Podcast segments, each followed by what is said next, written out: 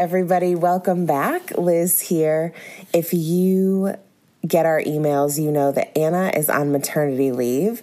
And so, uh, Anna, if you're listening to this, we're all so excited for you and all so happy that you are taking this time to just uh, get ready and kind of immerse yourself in this new season of life. And so, for those of you who listen and, and are hanging out with us every week, uh, this part of the podcast, so the beginning and the end, will be a little bit different for the next few months. We will have some uh, guests come and kind of do practice notes with me and share their gratitude. It's going to be great because you're going to get a whole bunch of new resources, um, which will be awesome. So for today, it's just me. So thank you for joining us. Um, thank you for listening and subscribing and liking and sharing and all of that stuff. My practice notes this week are about something that I've gotten at least three emails about in the last week. We've also had some people ask on social media um, just about your own practice and the length of your practice and how often you should be practicing. And this is something that I felt really rigid about in the beginning of my practice.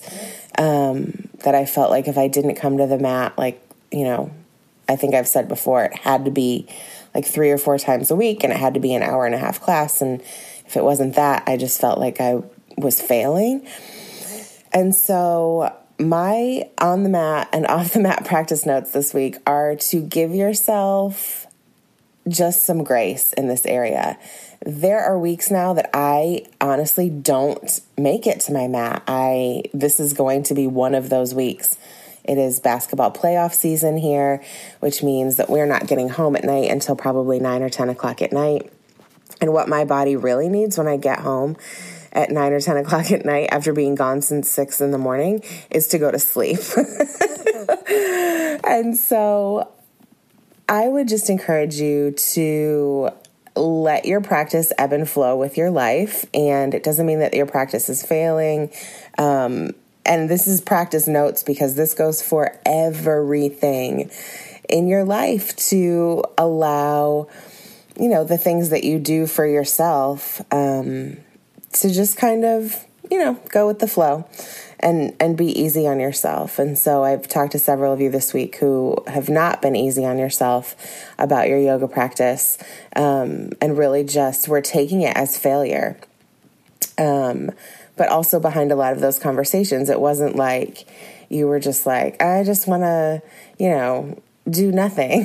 it was that you're busy or that there's a lot going on. And sometimes also we need to just do nothing. So uh, just be mindful of that and give yourself the space that you need. And yeah, it will be fine and you will come back to your mat. I will practice yoga next week. I know that. So uh, my mat's definitely not going anywhere. Um, this week Anna did a solo episode, so she she left us with something. but she is going to talk about goals and outcomes versus action and outcomes and just how you approach your yoga practice um, and also how you approach those kinds of things in your life. So stick around and listen.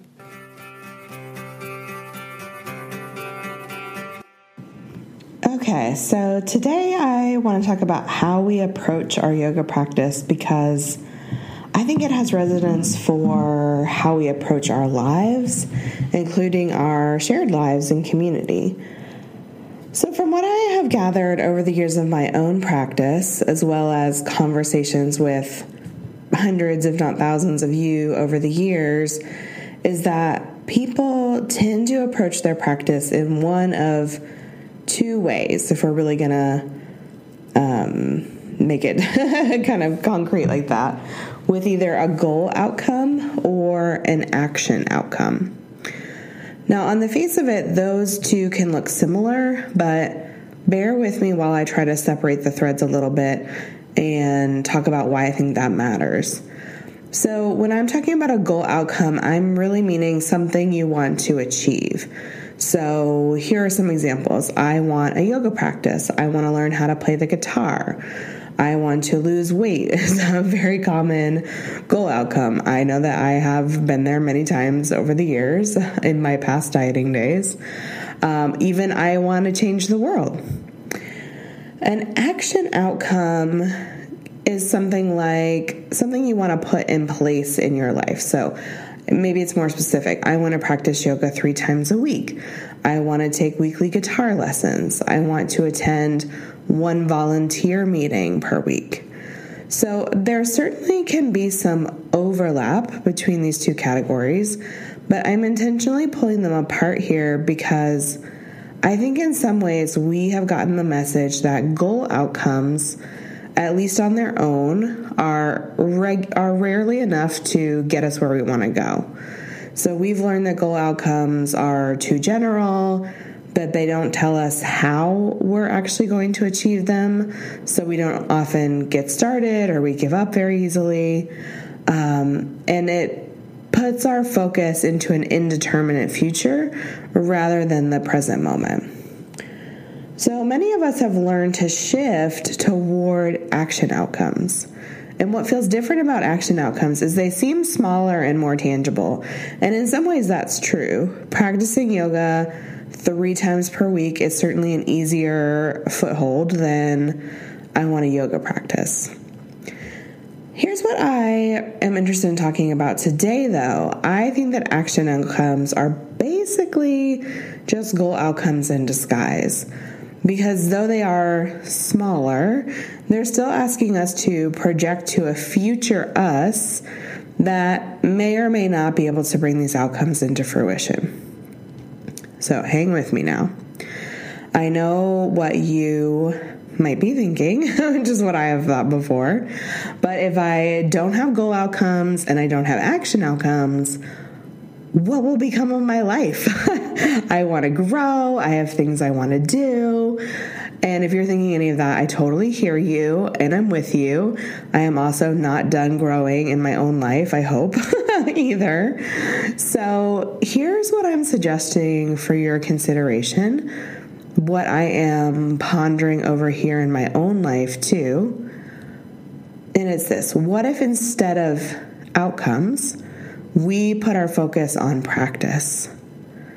And yeah, I think in some ways that can make practice an outcome depending on how you think about it or approach it. But I am thinking about it differently because I believe that practice is always possible if we allow it to be elastic and responsive to our lives. And I'm not only talking about yoga practice, I'm talking about all of the various self improvement type projects that we take on all the time.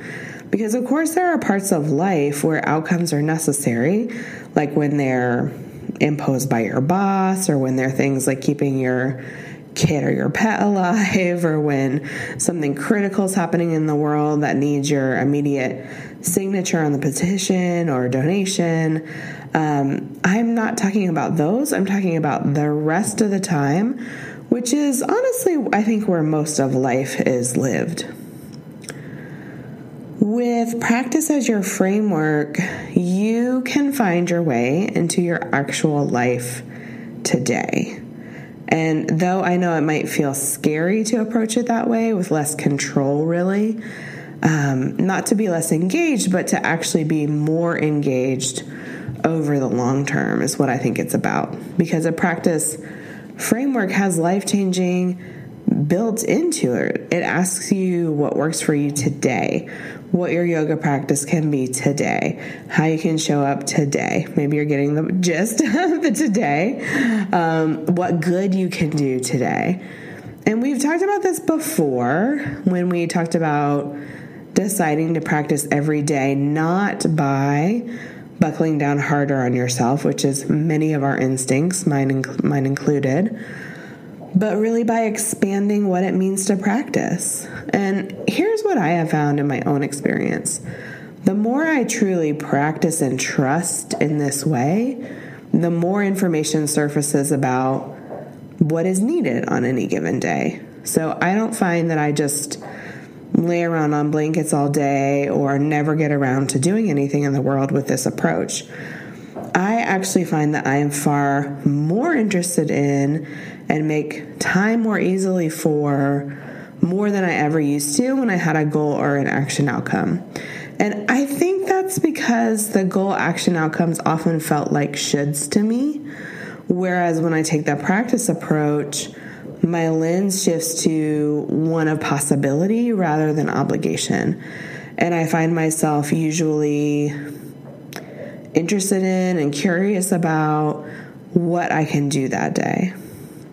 I think it's also because I'm doing small things regularly rather than medium slash big things sporadically. Um, and it's kind of amazing what can happen when you build from small things regularly. The other big benefit of the practice approach in my life is that it keeps me out of the resist slash quit cycle I often found slash find myself in when I am more focused on goals and outcomes. And I don't know if resist or quit resonate with you, but I feel like I could probably write a whole book called Resist slash Quit and give like a million examples. Um, and I have certainly fallen into that cycle big time in my own yoga practice over the years. We've talked about that before. I've also done it in my activist youth when I just went full out on what felt like every single issue. I've done it with work. I mean, let's face it, I've probably done it in every part of my life.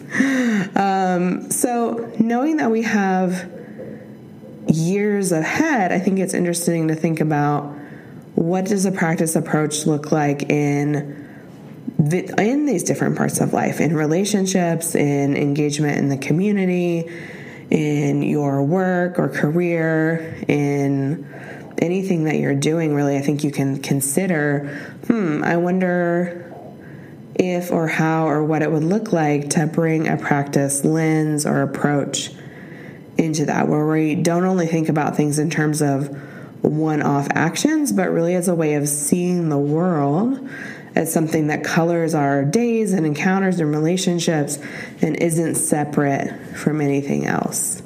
So I don't really have any answers, but I'm interested to hear what you think. And I'm curious to keep considering myself too.